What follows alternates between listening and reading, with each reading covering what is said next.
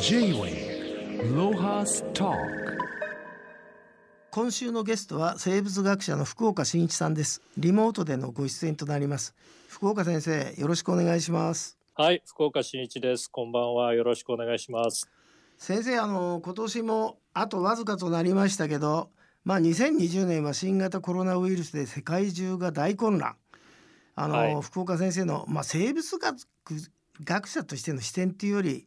まあ、あの知的な知識人としてですね、ええ、僕は素朴に思ってなんでこんなあのインフルエンザと同じようなことでねここまで世界が混乱したかっていうのを先生なりになんかお考えを教えていただきたいんですけどどうしてこんなことになったんですかね？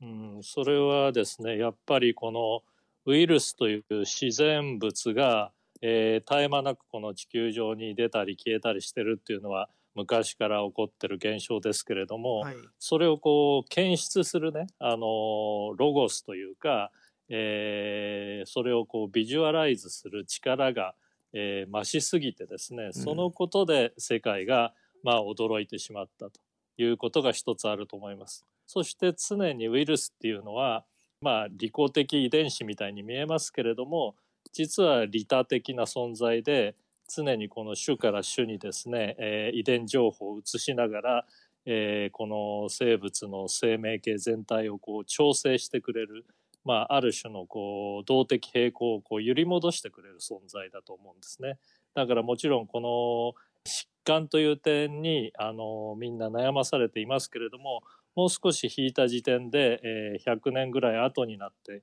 えー、年表を見たらですねこの時にコロナ禍が起きて、えー、そのことによってですね、まあ、トランプ政権が退場したみたいにある種の正気がこう世界に取り戻されたっていうふうに、えー、見られることになるんじゃないかなと思います。あれですかその見えないものが可視化したって要はあの PCR 検査とかそういうことも含めてですか？そうそうまさにそうです。つまりウイルスって見えないからあ結局昔のスペイン風邪の時はですね症状が出るっていう病気になるっていうことで初めて分かったわけですよね。でも今はそれよりもずっと前に、えー、PCR で、えー、とにかく遺伝子があればあウイルスがいるということになってますからそのウイルスが感染をしようがしまいがそこにいるということだけで存在があることになってしまったそっちの情報が肥大してるっていうのが一つ大きな混乱の原因になってると思います。あの先生あの今年のノーベル医学生理学賞も C 型肝炎ウイルスの発見。やっぱりあれですか？その先生の専門の分子生物学の世界では今一番沸点の高いのはウイルスなんですか？ウイルスの世界なんですか、どうですかね、まあ、これはノーベル委員会がこのウイルス化に、えー、苛まれてる今年、まあ、ちょうど時期を得てるということでウイルスの、えー、研究テーマにノーベル賞を与えたのかもしれませんけれども C 型肝炎ウイルスっていうのは実は50年ぐらい、ね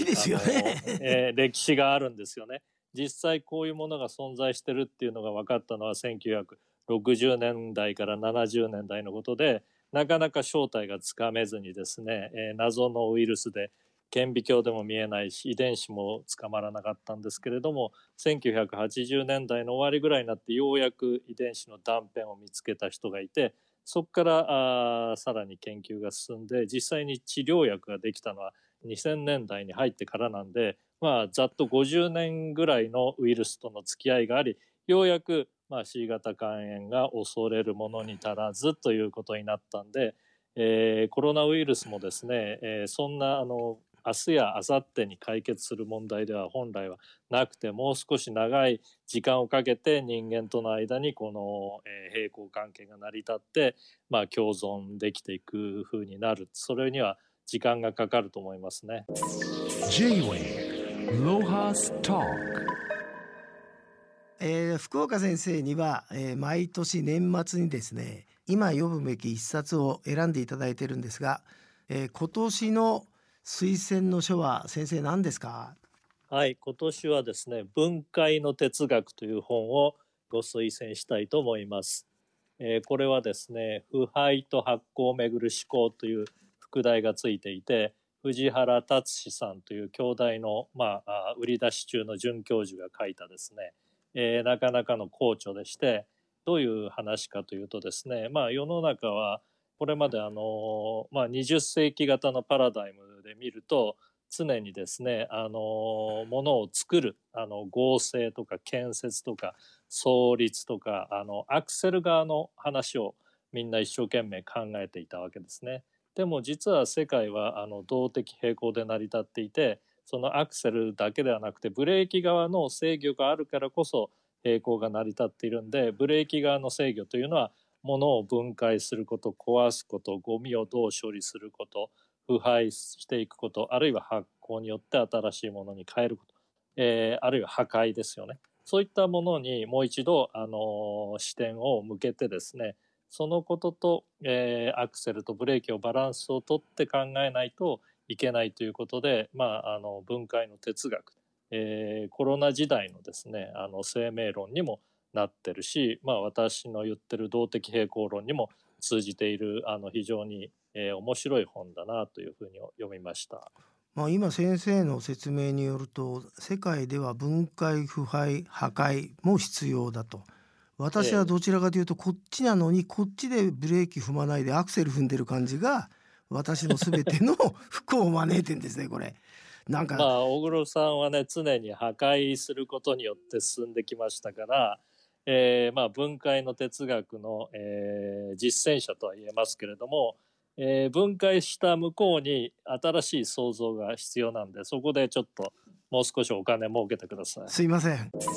J-Way ロハストーク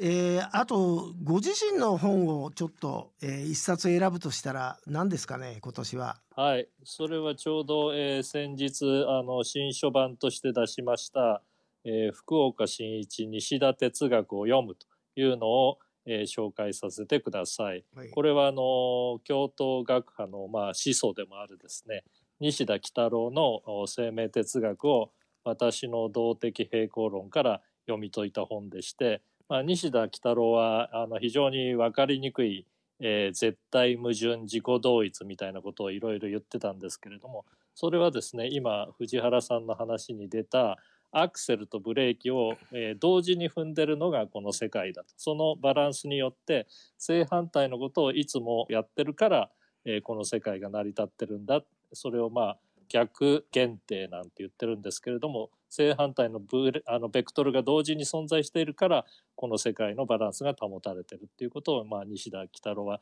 一生懸命言ってたんだなということをですね、まあ、私の視点から読み解いたちょっと難しい分厚い、えー、新書になりましたけれどもこれもまた、えー、コロナ時代のですね、えー、生命論として読んでいただけると嬉しいなと思います。まあでも先生にこういう本を出してもらって西田喜太郎のご家族一度なんか本屋の前で会いましたよね。えー、あれは今西あ違う あのそう西田喜太郎をあの継いでいるのが今西、えー、生命論ですしあの今西金次はものすごく西田喜太郎を読んでました。だから今西金次の中にも西田喜太郎がいますし今西生命論もあの非常に、えー、私はあの評価してます。その、えー、娘にあの京都の古本屋の前でばったり会ったんです。はい。ねあまりにも素晴らしい場所での出会いなんで、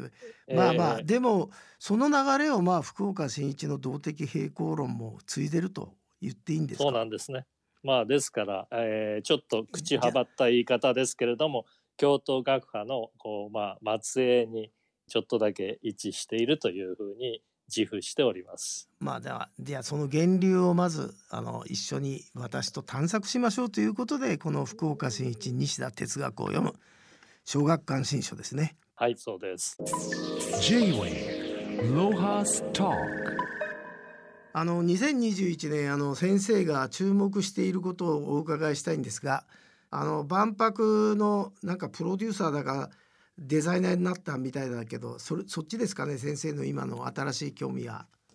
そうですねまあこれは2025年っていう少し先のことなんですがそろそろですねどういう、えー、パビリオンを作って何を、えー、見せることによってこの生命を知ってもらうかあの、えー、テーマはですね「命輝く未来社会のデザイン」というふうになってましてこの中で私が託されたのは「命を知る」というテーマなんですね。で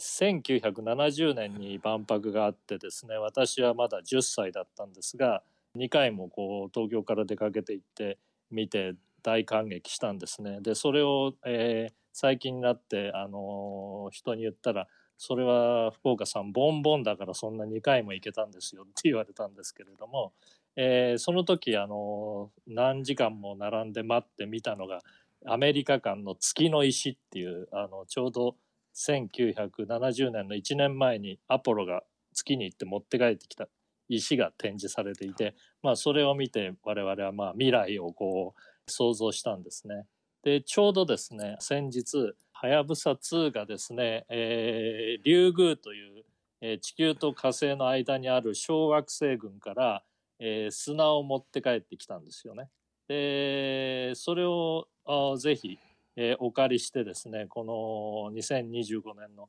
関西万博ではですね月の石に代わるリュウグウの砂っていうのを、えー、ぜひ展示したいなと思ってるんですね。というのはこのリュウグウの砂の中にこれからあの分析されると思うんですけれどもひょっとすると生命のこの種が隠されてるかもしれない、えー、それはまあもう少し分析を進めないとわからないんですけれどももしそうであれば、えー、地球の生命の種は宇宙から来たというねパンスペルミア説っていうのがあるんですけれどもそれが立証されるかもしれないという、まあ、そういう夢のある種をちょうど宇宙船が持って帰ってきたというのが、えー、今私が注目していることですね。大阪・関西万博のですねあの、ええ、テーマが「命輝く未来社会のデザイン」なんですけど、ええ、あのなんか目玉がさ4つあるあのマーク、ええ、あのマーク先生あんまりけなせないと思うんだけどこれがあれなんですか、そのシンボルなんですか？本当に。そうなんですよ。あの1970の時のねデザインはこの亀倉優作とかが作ったすごいかっこいい、えー、あの本当に未来を少年たちに抱かせるポスターだったんですけど今回はちょっとあの、えー、くにゅくにゅした変わったやつになって、えー、ちょっと不思議なデザインになりましたでもそのことによってえー、話題がこう盛り上がったんで、まあそうだね。それでよかったかなっていう。